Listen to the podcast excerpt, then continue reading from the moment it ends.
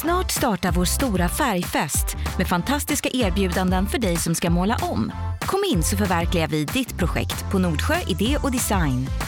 Hej och välkommen till Snutsnack, podden där poliser och före detta poliser berättar om händelser ur sitt yrkesliv. Idag heter min gäst Stig-Åke Nigert och han berättar en historia som väldigt få poliser och väldigt få människor eh, är med om i livet. Alla där ute, var försiktiga och ha en trevlig lyssning. 1310 570 kom. 1310 Odengatan kom. Ja, det är uppfattat. Vi tar det. Slut. Bra. Klart slut. Jag säger välkommen till Snutsnack Stig. Ja, Stig-Åke med bindestreck om man ska vara riktigt noga. Ett klassiskt svenskt namn. Ja, Men för mig så är du Stickan. ja. Och jag kan väl som en liten ingress nämna att vi behövde verkligen inte presentera oss för varandra för att 1962, den 24 april, var min första dag på Polishögskolan. Och samlingsplatsen var Polishustrappan, Agnegatan 3337. Och där stod ett stort antal blivande poliser. Och den första killen som jag samtalade med råkar som av en händelse heta Mats Georg Roland Jonsson. Just det. Och när jag ändå är inne på ämnet så kan jag väl komma med lite ytterligare överraskningar. Vissa känner du till och vissa känner du säkert inte till. Aha, okej. Han och jag har varit som två bröder. Från första dagen vi träffades lärde vi känna varandra. Som, ja, vi hade mycket gemensamma eh, så att säga beröringspunkter. Mm. Hur Och- gamla var ni då? då? Eh, 62 var jag, skulle fylla 21 och Roland skulle fylla, eller hade fyllt 20, eller skulle fylla 20 precis då i maj. Mm. För han var född 42. Just Det här var i april och han fyllde då någon vecka efteråt. Mm. Och vi umgicks privat. Och efter ett tag så lyckades jag få honom att flytta in där jag bodde till en lägenhet eller logementsavdelning på Enskede polisstation. Jaha, så du bodde, var kom du ifrån då? då? Vad hade du kommit ifrån? Jag hade som första adress fått min bostad där, men Roland bodde någonstans i Västerort. Men eh, efter en lite övertalning så flyttade han ihop, så vi bodde i samma rum där under ett par år. Och så ni delade rum också? Vi delade rum, ja. Vi umgicks hela tiden och sen flyttade vi in på ett ungdomshotell efter ett par år. Mm. Och där, som av en tillfällighet, så råkade jag träffa både min och Rolands blivande. Och efter ett tag så flyttade Roland till en adress på Flintbacken som ligger i närheten utav Sös. Med en flicka som hette Ota och sen efter ett tag så berättade han att han skulle få tillökning i familjen. Och som av en händelse råkade denne grabb heta Hans, en välartad kille som sedermera tog efternamnet Brontén. Och det är väl därför jag har lite svårt för att tacka nej till den här intervjun. Jag har gjort det på flera tillfrågningar förut men när Hasse frågade om jag ville ställa upp så kunde jag ju inte neka till att ställa upp. Tack, eh, tack Stickan. För det är ju så att du och min pappa nu som inte lever längre var väldigt goda vänner när ni gick från polisskolan och framåt. Ja, vi umgicks både privat, familjevis och första tiden var vi väldigt mycket ute på olika klubbar. Reste mycket. Första resan gjorde vi till Mallorca i november 1963. Mm. Så det är alltså 55 år sedan. Och jag vill säga att det är mycket som har förändrats sen vi gjorde den resan 63. Sen umgicks vi även med våra, min, mina föräldrar var han och hälsade på och jag var uppe och hälsade på hans föräldrar i Vännäs mm. flera gånger. Upp och åkte skidor i Åre så vi hade ett väldigt nära umgänge och trivdes mycket, mycket bra tillsammans. Men hur var ni på polisskolan då? Hur skötte ni det där?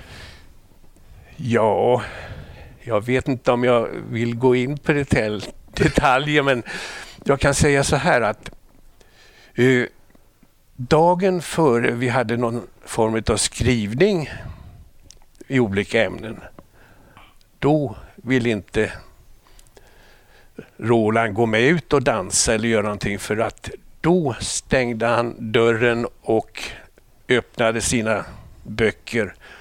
Och det han läste och inpräntade den kvällen, det var som ja, jag tror inte Leif GW Persson kunde göra det på ett bättre sätt för han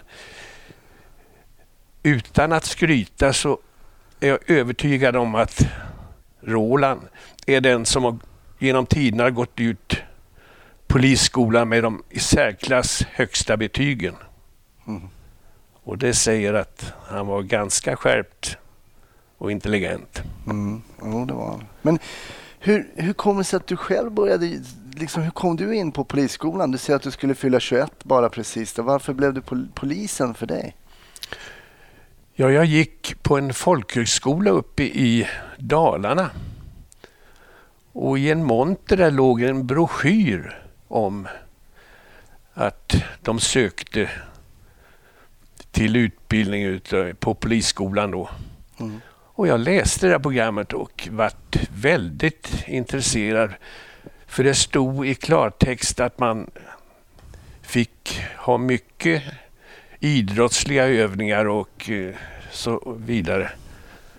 Så jag slängde in en ansökan, dels till Polisskolan i Stockholm och en i Linköping. Mm -hmm, det fanns i Linköping? Då. Linköping fanns en och samma dag någon månad efter jag hade skickat in ansökan fick jag svar både från Stockholm och Linköping att jag hade blivit antagen.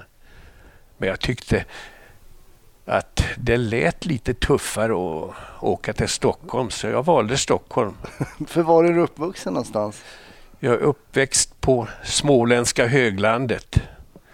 Och en stor anledning när jag läste den här broschyren om att man fick utnyttja fysiska aktiviteter, det var för att jag hade varit ganska eh, inkörd med att spela bandy och fotboll. Det var min stora hobby så det vill jag ju inte släppa. Mm. Och det fanns ett gott utbyte när jag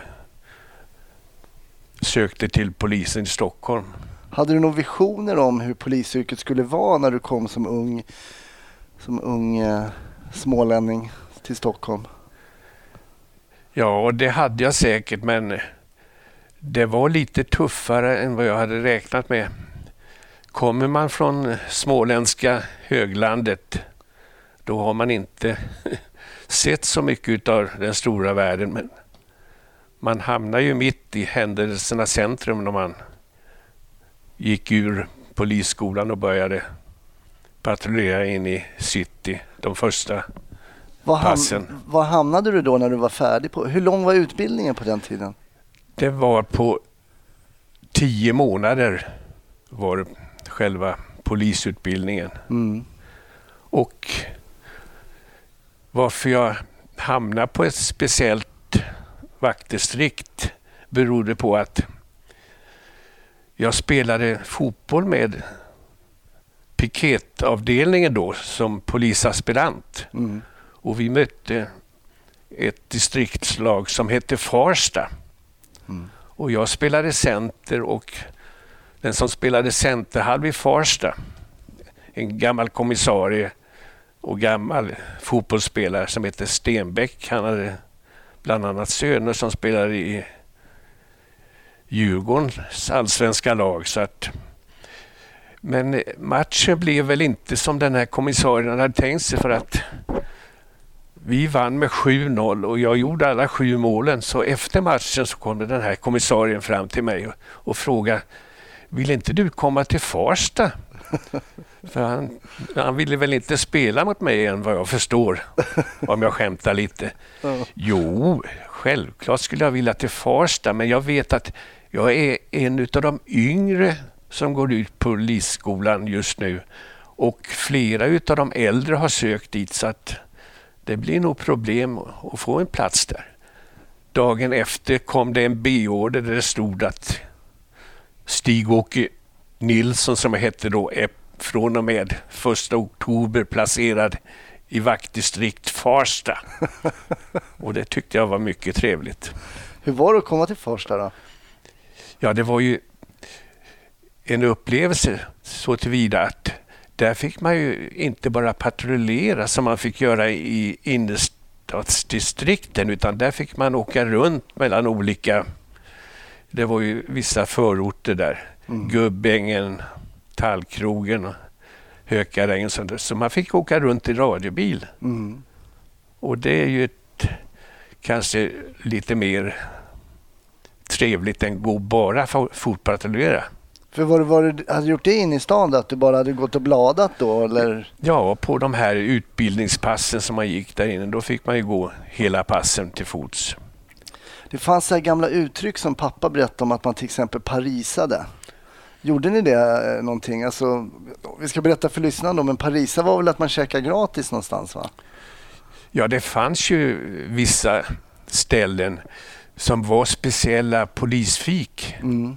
Bland annat ett Stinas café på Åsögatan och där stod det alltid radiobilar. Men det var inte så att man parisade utan man betalade vad det kostade men man kanske fick lite större räkmackor än normalt när man var inne på de här speciella polisfiken. okay. Men för det här parisade vet jag att pappa berättade att han var på Söder. Han fotpatrullerade ju på Maria. Eh, och då hade han något ställe där han fick gå in i köket och käka gratis. Ja, de som gick och patrullerade i de här innerstadsdistrikten hade ju speciella ställen som de kunde gå in. Bland annat vid Slussen kunde man gå in bakvägen och sitta i köksavdelningen. Och då kanske man inte behövde betala så mycket för den mackan man käkade på nattkröken. Och det kanske inte var tillåtet då heller att idag får man inte ta emot mat gratis som polis. Det kanske man inte fick då heller. Nej, men det här hände för 55 år sedan så det är ju preskriberat nu. Exakt. Ja, det är det verkligen. Men hur många år var du i Farsta då?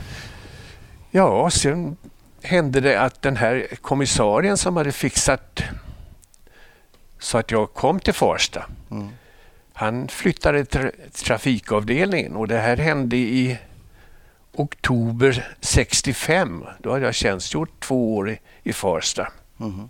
Och jag var på semester ner till eh, Rhodos och kom hem i slutet på oktober.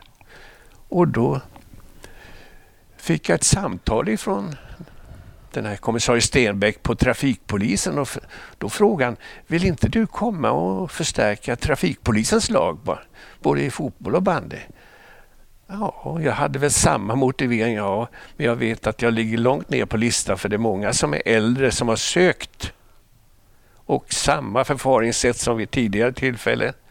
Dagen efter kom det på B-order att Stig-Åke Nilsson var placerad på trafikpolisen i Stockholm. Så det var redan 65 alltså? Det var redan 65 ja. Och då hade man en trafikavdelning i hela Stockholm? Då var det inom Stockholms stad mm. som man tjänstgjorde.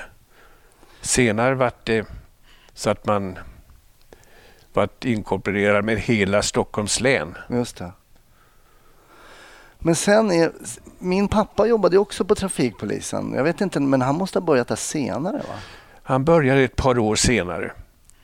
Och vi åkte flera pass tillsammans, Roland och jag. Och han var mycket duktig att jobba, det kommer jag ihåg. Mm. Och han gick senare och utbildade sig som MC-polis. Och vi körde lite patrull ihop på MC. Det var en trevlig tid. Mm, jag kommer ihåg, han var ju hemma också i området och skjutsade alla barnen på motorcykel och vi fick åka blåljus där runt i kvarteren. Det var ju väldigt populärt. Ja, Och jag har nog någon minne av att ni var hemma och fika också lite grann. ja man är ju tvungen att ha någonting i kroppen ibland för det är ganska påfrestande att sitta åtta timmar på en MC-sadel. Mm. Så att man måste få sträcka på bilen med jämna mellanrum. Absolut. Men sen blev du kvar på eh, trafikpolisen. Ja, jag var kvar ända till min pensionering. Men vad var det som gjorde att du blev kvar? Många byter ju avdelning och sådär, men du blev kvar på trafikpolisen. Hur kom det sig att du blev fast så att säga där? Vad, vad var det som var så kul då, med trafikpolisarbete? Ja, jag fick en eh, gruppchefstjänst ganska tidigt och trivdes bra och hade en helt otroligt duktig trafikgrupp där de flesta utav de som var i gruppen fick mycket bra tjänster framöver, både på RPS och inom olika avdelningar. Mm. Så att jag trivdes fantastiskt bra med den tjänsten. Mm. Sen har jag ju, som alla mina gäster, så ber jag dem berätta en händelse som under deras polisiära liv har berört dem extra.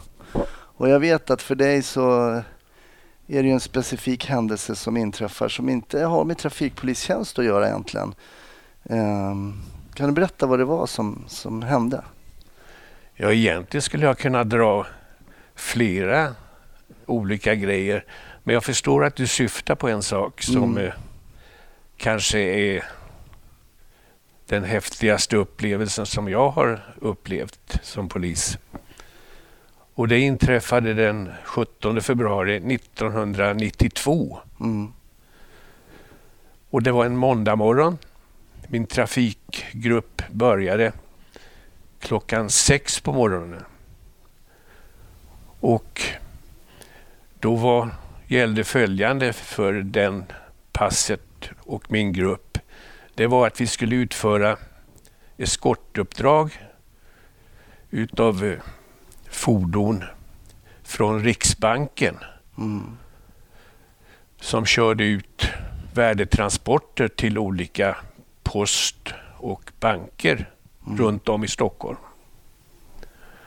Och när jag gjorde utsättningen här, vi var väl en sju, åtta olika patruller som åkte till Riksbankens stora valv den morgonen. Mm. Men då hände följande att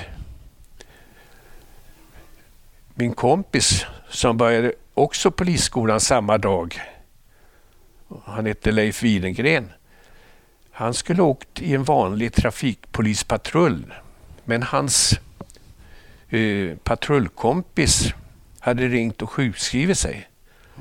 Så då tog jag beslutet att Leif skulle åka med i min patrull den dagen. Alltså i samma bil som I dig? då? samma bil som mig. Ja. Mm. För ni var redan en full patrull då så att säga? Det var jag och en flicka som hette Ingela Sjöstedt som skulle bilda patrull den dagen. Men då fick Leif också åka med. Och jag kommer ihåg på vägen ner i hissen. Då ifrågasatte både Ingela och Leffe vem ska köra och, och så vidare. Så de kastade nycklarna lite fram och tillbaks men det slutade med att Ingela fick köra den här morgonen. Och Leif fick sitta i baksätet. Och det är ju så då, om vi kan förklara för lyssnarna, då var du chef i bilen så då sitter du fram och... Jag sitter Och- fram och har radiokontakten, ja. Just det, precis ja. Men hur, jag tänker, du berättar att ni ska eskortera då värdetransporter från Riksbanken. För vad som har hänt här under den här tiden var så att det hade varit ganska många värdetransportrån. Ja, och sen var det en speciell dag den här dagen.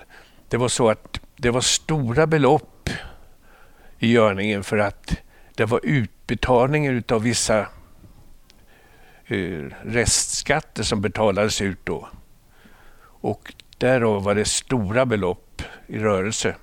Så då hade polisledningen tagit det beslutet att de här värdetransporterna skulle eskorteras av polispersonal. Och jag kommer ihåg speciellt när vi var där nere och skulle får ordning på vilka bilar som respektive patruller skulle ha. Så hade Riksbanken en egen sån här skalskyddad bil med poliser i. Och då såg man skillnaden mellan vanliga trafikpoliser och de här som utförde transporten i den här Riksbankens skalskyddade fordon. Dess, I den bilen satt det piketpoliser i skyddsvästar med automatvapen inne i fordonet. Ja, och jag har också tänkt tanken, tänk om de hade fått uppdraget att eskortera den här värdetransportbilen då som vi hade. Men hur var uppdraget? Mötte ni upp dem då vid Riksbanken då och följde själva? Eller hur? Ja, ja, vi gjorde utsättningen då nere i själva Riksbankens stora valv där de här bilarna kom ifrån.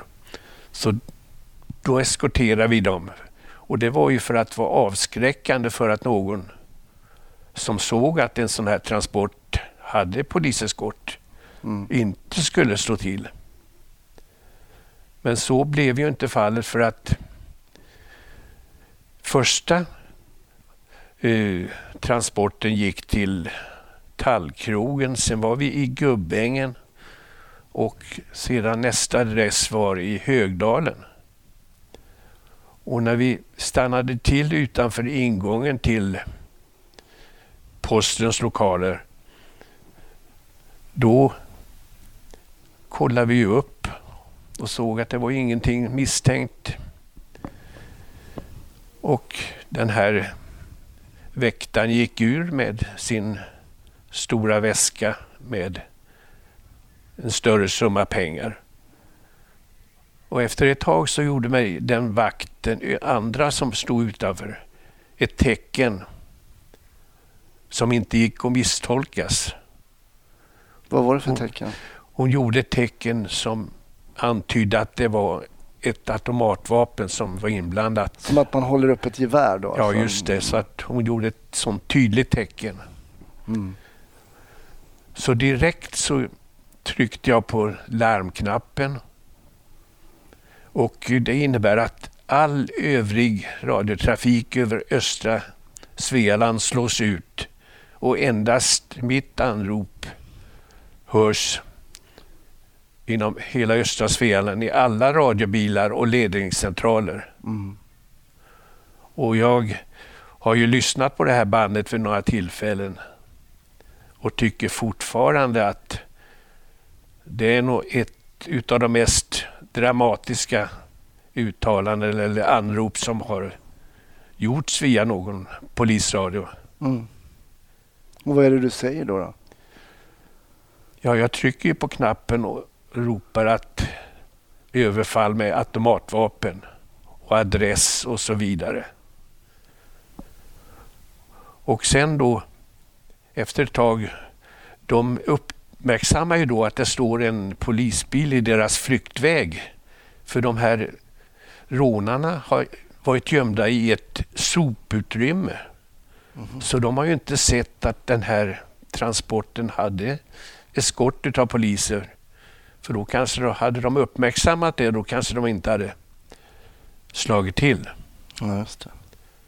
Sen efter ett tag så kom de ut via en annan sidoport mot sitt flyktfordon då, som var en större bit VMV som stod på andra sidan gatan. Och då hade de gisslan mellan sig, de här rånarna, och med vapen riktade mot vårat tjänstebil. Mm. Och efter ett tag så hörde man ju att det avfyrades skott och hur Leif var träffad och man hör ju hur han skriker till. Förstod du direkt att Leif är träffad i baksätet? Ja, det märktes i hela fordonet att det var något mycket märkligt som hände. Och just, man såg ju att de avlossade skott. Man såg ju mynningsflamman och så vidare. Och mm. hörde att Leif skrek till så att det gick ju inte att misstolkas vad som hade hänt. Men rånarna flydde i den här vita BMWn och vi gjorde en försök att hänga efter. Men efter bara 25-30 meter och då började det brinna med öppen låga i den här tjänstebilen. Så det brann med öppen låga ända upp i taket så vi var ju tvungna bara att hastigt lämna fordonet. Mm. Och jag sprang då till vänster bakdörr och drog ut Leif där.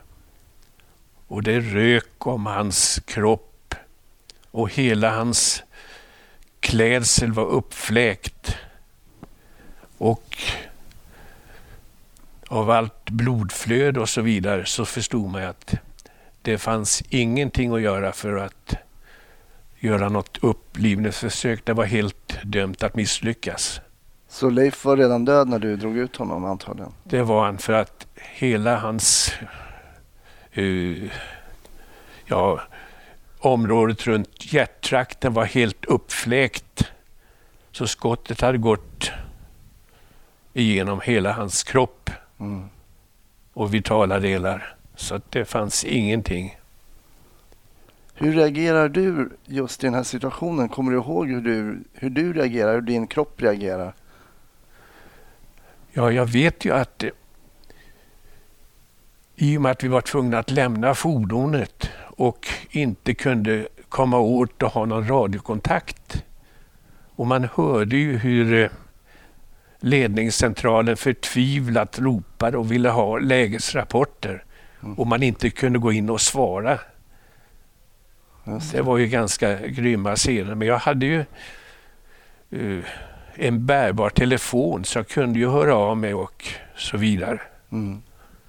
Och jag vet ju att jag under den korta resan som vi låg efter den här rånarbilen, att jag berättade då i klartext om att eh, Leif var träffat och att han troligen hade avlidit under den korta innan vi fick, var tvungna att stanna till och, mm. på grund av den här elden som bröt ut. Men då står du bredvid bilen nu som brinner och rånarna har lämnat platsen. Ja. Och på marken ligger din döda kollega och vän. Ja. Och jag kommer ihåg det sista vi pratade om innan vi kom fram till den här adressen i Högdalen, det var att vi planerade för en resa till Åland, hela den klassen då, för att fira 30-årsjubileum. Mm.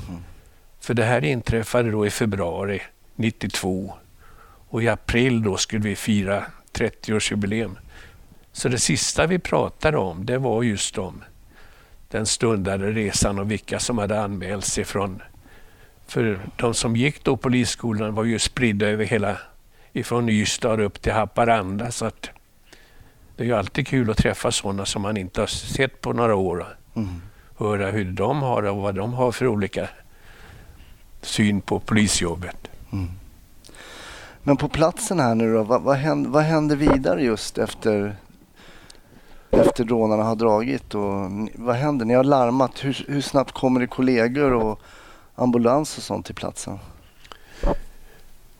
Ja, jag vet ju att det, det är ett av de största pådragen i Stockholmspolisens historia. Det var fler bilar och personal som var engagerade, som var engagerade i den här händelsen än vad det var i Palmemordet. För just den här tidpunkten på dagen då är det många poliser både i inre och yttre tjänst. Så att det var många som fick direkt kännedom om vad som hade hänt. Och det kom, den första var en brandbil som kom till platsen och sen var det ju, ja, kanske ännu tidigare kom väl någon tv-fotograf. Så att man har ju sett rörliga bilder ifrån platsen som är tagna precis efter själva olyckan. Och de bilderna är inte så trevliga att titta på. Nej. Vad händer när du ser de här bilderna då själv? Kommer du tillbaks till den här platsen? Kan du känna lukten från bilen och när det brann och sådär? Hur, hur reagerar du när du återuppväcker de här gamla minnena? Ja, första tiden efter det här, då kom jag ihåg att jag hade väldiga sömnproblem och jag kunde somna till och sen drömma just om det här. Och sen kunde jag vakna av att jag kände någon stickande rökdoft som förekom i den här bilen. Mm. Och när man vaknar upp på ett sådant sätt, då vet man att då blir det ingen sömn den natten, för då tar de här känslorna över. Och då är man inte så uppkäftig när man eventuellt ska börja tidigt dagen därpå. Nej. Utan då känns det som man trampar luft och kanske inte är så bra att ta och gå i tjänst. Nej. Hur väl förberedda var ni egentligen för att göra, genomföra den här uppgiften om man tittar krast tillbaks på det? Du sa att det fanns en paketgrupp som satt i en annan bil. Och om man jämför då er ni som var trafikpoliser och kanske var bättre på egentligen sätta att göra andra uppgifter än att försvara er från eventuella värdetransportrån. Hur, hur väl förberedda var ni egentligen? Ja, just för egen del så har jag haft förmånen att vara med vid riktigt stora eskortövningar där vi har haft övningar både med piketsoldater, livvakter, säk och trafikpoliser. Och det har varit ganska tuffa övningar för att då har vi haft piketpoliser som har agerat motståndare mot sådana här eskortövningar. Mm. Så det har gått ganska tufft till. Men jag måste ju erkänna att det är en viss skillnad på knallskott och riktig automatvapen. Mm. Ditt agerande då själv, om du tittar på det efteråt. Eh, ni stannar, du, du, jag har ju lyssnat också, det finns ju en dokumentär att lyssna också på, um, på Sveriges Radio kring det här som heter Polismorden i Högdalen. Du verkar ju väldigt med i matchen ändå när du avrapporterar på radion. Du är saklig och du får iväg den informationen som jag som radiooperatör skulle vilja höra. Uppfattade du dig själv som att du hade kontroll på situationen rent professionellt? Ja, jag har ju hört och lyssnat på dokumentärer om det här och just upptagningen, radioupptagningen. Jag känner igen min röst och tycker att eh, det jag får fram är fullt relevant och sakligt. Men jag känner inte igen röstläget. Nej. Så att eh, det var någon ganska tuff grej som hade inträffat. Det tror jag de som lyssnade på min röst hörde direkt att det här är inget eh, vanligt övningsuppdrag utan det här är verkligen skarpt. Det är fullt adrenalinpåslag. Ja, verkligen. Men sen kommer kollegor till platsen och du säger att det är väldigt många som sluter upp. Vad händer med dig här då i, i det här läget? Vad händer efter en sån här situation? Um, rånet är ju ett brott i sig och sen så har vi då mordet på, på Leif eh, som ytterligare ett brott. Var tar du vägen i den här situationen? Ja, jag är ju mitt i alla kollegorna som är runt om. Och jag vet ju, jag har ju haft min ytterjacka som man ska ha på då när man går utanför fordonet. Den hade jag ju lagt under Leif. Och jag var ju på platsen flera timmar endast iklädd skjorta, slips och en tunn overall. Och det var väl lite snöglopp och ett par grader kallt och det blåste lite grann så kyleffekten var ju ganska påtaglig.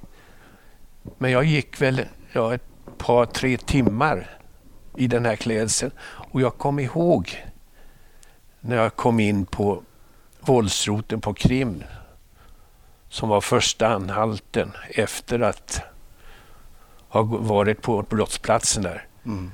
Då kom jag ihåg att det tog bra lång tid innan jag tinade upp så att man i stort sett kunde prata för jag var helt, helt nedkyld. Men man märkte ju inget på platsen att man frös för att adrenalinpåslaget var väl en sån typ så att man märkte det inte då men man märkte det efteråt när man började tina upp. Mm. Vad hände inne på stationen? Du sa att krim var första... Ja. Blev du förhörd redan samma dag? Eller? Ja, det var jag. Och det var ju då jag... Jag visste ju att Leif inte skulle vakna upp. Men det var ju då jag fick reda på det.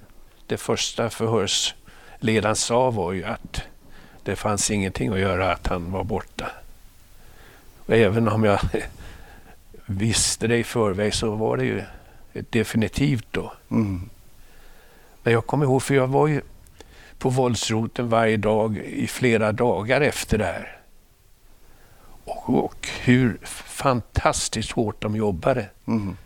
För vid ett tillfälle när jag kom dit, då gick jag förbi ett samlingsrum. Mm. Och där stod en TV på och då var det Pernilla Wiberg som körde för OS-guld. Och det fanns inte en person i det utrymmet. Så då förstår man att det här hade hög prioritet, det här målet. Mm. Så då var jag riktigt imponerad. Och jag märkte ju hela tiden att i och med att man var med då i både TV, Aktuellt och Rapport under samma kväll och första sidesbilder i kvällstidningarna mm. så vet ju alla både inom distriktet där jag bor och inom kåren vem, vem man är. Mm. Men jag fick många björnkramar utav kollegor som man bara har sett och morsat på. Så att det uppskattar jag verkligen. Och jag kommer speciellt ihåg begravningen i Kungsholms kyrka. Hela kyrkan var överfylld och flertalet bar sina galauniformer på sig. Mm. Och det var rikspolischefen höll tal och länspolismästaren och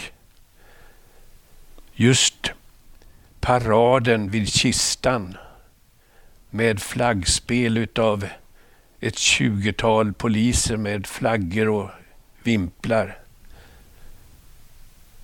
Det var ett enormt...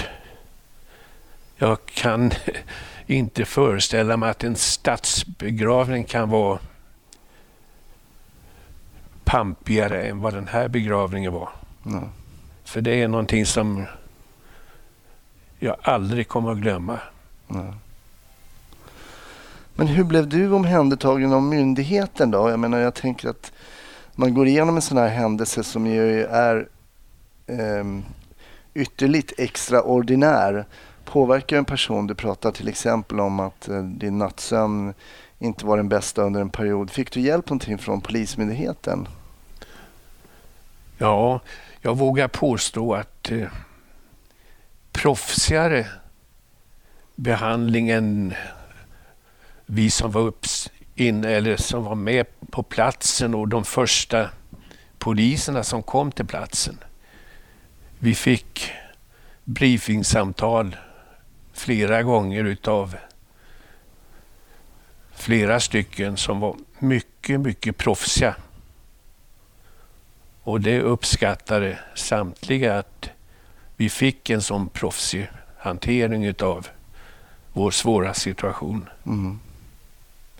Hur tror du att den här situationen påverkade ditt fortsatta arbete som polis? Du måste ju ha gjort eskorter efter det här också. Så hur, hur, hur var det att åka på din nästa eskort till exempel som hade en liknande uppgift? Ja, jag kommer ihåg för innan du kom här tittade jag lite i gamla tidningsurklipp. Mm. Och då hittade jag plötsligt en artikel ifrån mitt första tjänstgöringspass i yttre tjänst och det var cirka en månad efter den här händelsen. Mm. Då råkade jag hamna på ett rån ute i Västerort. Och jag var med och grep en av rånarna och fick köra in han till Solna polisstation. Mm. Och jag kommer ihåg just när larmet gick och man åkte mot platsen och visste att vi kanske möter det här fordonet. Då kändes det lite extra. Mm. Men eh, efterhand så kom man ju in i rutinerna så att det var bara att fortsätta att köra även om man kände på sig ibland att man trampade luft efter vissa svåra nattpass när man hade drömt och vaknat och inte kunnat somna om. Men jag tänker, jag, jag tänker så här, man råkar ut för en sån här sak. Man jobbar som polis och sen så råkar man ut för dödligt våld i tjänsten. En, ens kollega skjuts och blir dödad. Varför slutar man inte bara som polis då? Sätter sig kanske på något kontor eller någonting sånt. Ja, anledningen till att man inte... Det var väl den stora uppslutningen utav både anhöriga och kollegor på vilket sätt de ställde upp. Och man kände ju verkligen värmen ifrån de här. Och det gjorde ju att man tyckte att det var lämpligt att fortsätta. Hade du tankar på att, eh, att kanske sluta? Nej, jag kan inte säga att jag... Jag kanske tänkte med lite annan sort av tjänstgöring. Mm. Men inte att sluta inom yrket för att jag var fortfarande... Och jag hade en rad mycket, mycket speciella uppgifter inom myndigheten som gjorde att jag kanske trivdes. Och bland annat var jag via polismästarens kansli eh, hade jag viss anknytning till filminspelningar och sånt som jag fick vara med och Dels för att jag kunde fixa då med radiobilar, MC, helikoptrar och större uttag av styrkor så att då brukar de ringa upp mig och var det något bra med lite repliker så brukar jag ta rollen själv. jag kommer faktiskt ihåg att man var och såg någon polisfilm och så dök ja, stickan dök upp och till slut var inte det någon överraskning längre. Utan och det var på någon snygg reklam också jag för mig. Du satt på din eh, polismotorcykel med några sådana här Ray-Ban glasögon och såg riktigt cool ut. Ja, jag gjorde någon eh, reklambild för Hennes och Maurits med en inhyrd mannekäng ifrån Rom som kom i sin röda sportbil och stod och skrev en rapport framför hennes bil. med Hon stod och tittade in i mitt rapportblock. Där. Men nu, du började alltså som 20-åring, skulle fylla 21. Eh, du är nu pension, pensionär och kan titta tillbaka på ett helt yrkesliv eh, du har ju berättat en historia som handlar faktiskt om grov brottslighet och också om ond, bråd död. Men om du skulle titta tillbaks på ditt yrkesliv och som en helhet. Eh, ett, ett helt polisiärt liv. Hur, skulle du, hur ser du på det idag? Ja, jag har snackat mycket med mina... Jag har två bröder och båda har varit poliser och har gått i pension. Så vår gemensamma polisiära ålder är eh, 3 gånger 43, ja, 130 år ungefär. Mm. Så vi har ganska mycket att snacka om och det mesta är faktiskt positivt. Och man har ju olika banor därför att de har jobbat lite mer på landsorten och jag har jobbat i storstad så det, det är ju lite different vad jag förstår. Följer du utvecklingen någonting idag? Man läser till exempel om att poliser slutar och det är ont om poliser ute på gator och torg och sådär. Följer du den utvecklingen någonting? Ja, och jag har tänkt många gånger att jag tror man slutar precis, det är ju drygt tio år sedan jag gick, 12 år sedan jag gick i pension. Och att nu tror jag inte jag skulle vilja jobba. Nej. För det var lite skillnad på 60-talet mot vad det var de sista åren jag jobbade. Mm. Det var lite ärligare tag för. Var det så? Ja, helt klart var det så. Och jag kommer ihåg när jag åkte på, eh, ifrån ett tjänstgöringspass upp i Norrtälje och var på väg mot Stockholm och det här inträffade 1999. Då jag lyssnade på radion och då berättade de att uh, en polis hade blivit beskjuten i Kisa. Mm. Och sen efter ytterligare ett tag så kom det nya sändningar att ytterligare två hade blivit beskjutna och troligen avlidna. Och sen då känner man ju som en klump i magen och sen när man kommer hem och tittar på TV och får det bekräftat att det är två kollegor som har blivit ihjälskjutna. Mm. Då får man också lite högre puls och har lite svårt att sova. Mm. Och jag kommer ihåg att jag efter ett tag åkte ner till den här närpolischefen i Kisa. Det här inträffade väl i maj och det här var i augusti jag åkte förbi. Och gick in på polisstationen i Kisa och då snackade jag lite i receptionen där och då såg jag in i en glasmonter att där inne satt den här Kenneth Eklund som hade blivit beskjuten i första läget mm. och pratade i telefon så jag väntade väl en kvart, 20 minuter på att han skulle lägga på luren. När han la på luren så gick jag in och morsade och presenterade mig och då berättade han så här. Men vet du vad? Det var Leif Kasterbring som ringde mig. Det var han som var beskjuten av Ursut vid Mariatorget. Mm.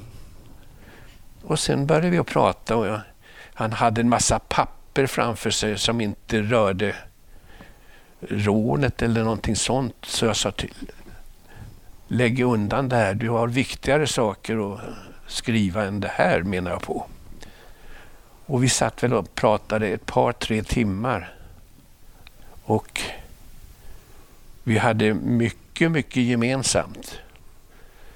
Och sen höll vi kontakten och efter ett tag när det skulle bli rättegång då mot de här som varit gripna i säkerhetssalen uppe i Stockholm, då ringde han upp mig och frågade eftersom jag hade varit med tidigare och haft lite att göra med både massmedia och så vidare, så frågade han om jag hade lust att biträda honom i rätten och sitta och stötta honom för han visste ju att det skulle vara ett riktigt presspådrag och att han skulle bli utsatt från flera håll där.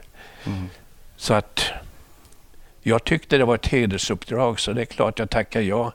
Så jag satt med under hela rättegången i tingsrätten hösten 99 och sen satt jag med under hela hovrättsförhandlingen i samma säkerhetssal våren 2000. Så jag kan det här med Alexanderdramat i varje millimeter. Och vi fick en otroligt bra kontakt och den har vi underhållit så att jag har varit nere på hans födelsedagskalas när han fyllde 50. Och han har besökt oss och vi har gjort diverse båtutflykter. Och för två år sedan kom han ner och hälsade på i Thailand.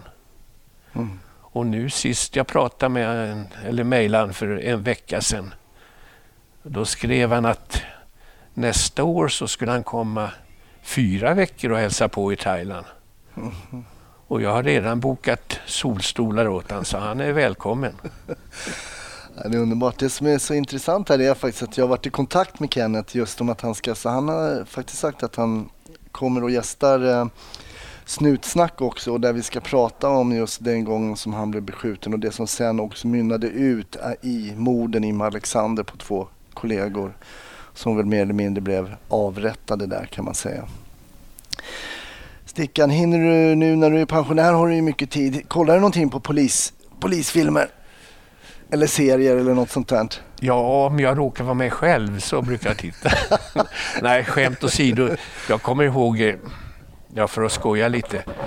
Vi har ju träffats en hel del genom åren och sista tiden har vi ju träffats mestadels i Thailand. Ja. Och du har ju varit och hälsat på mig där jag bor i... Som av en tillfällighet så fick jag eh, kännedom om att, ja det var för cirka 12 år sedan, att en hotellägenhet var till salu. Och eh, du har ju själv varit på plats och sett att Mm. den utsikten som jag har över Bangtao-bukten och även över poolområdet. Hotellet ligger ganska högt och jag bor på femte och översta våningen så att den lägenheten vill jag inte byta bort. För att öppna sovrumsgardinerna på morgonen och titta ut över Bangtao-bukten. Det är faktiskt en naturupplevelse utav härliga mått. Mm. Så det är den bästa grej jag har gjort. Jag tillbringar numera vinterhalvåret i Thailand och har ett jättestort kontaktnät med härliga kompisar. Och, och efter så många år så har man lärt sig vad som är bra och billigt och dyrt och dåligt. Mm. Och vi lever ett fantastiskt liv där nere. Vi hyr bil och har ett par solstolar i baksätet och åker till våra paradisställen. Och jag vet att eh, de som har åkt med mig nu, de är faktiskt lite imponerade att jag kan hitta alla småvägar och alla smultronställen utan att behöva läsa kartan. Och så kör du på vänster sida också. Ja, Mm. det gör man. Ja.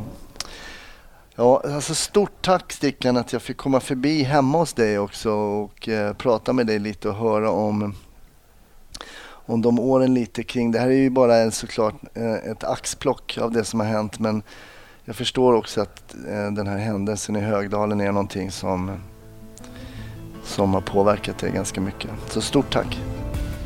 Tack själv. Tack för att du lyssnade på Snutsnack och ännu ett avsnitt. Snutsnack finns på Facebook. Gå gärna in och gilla sidan där jag uppdaterar med de nya avsnitten och lite annat input. Stort tack för att du har lyssnat och vi hörs i nästa vecka.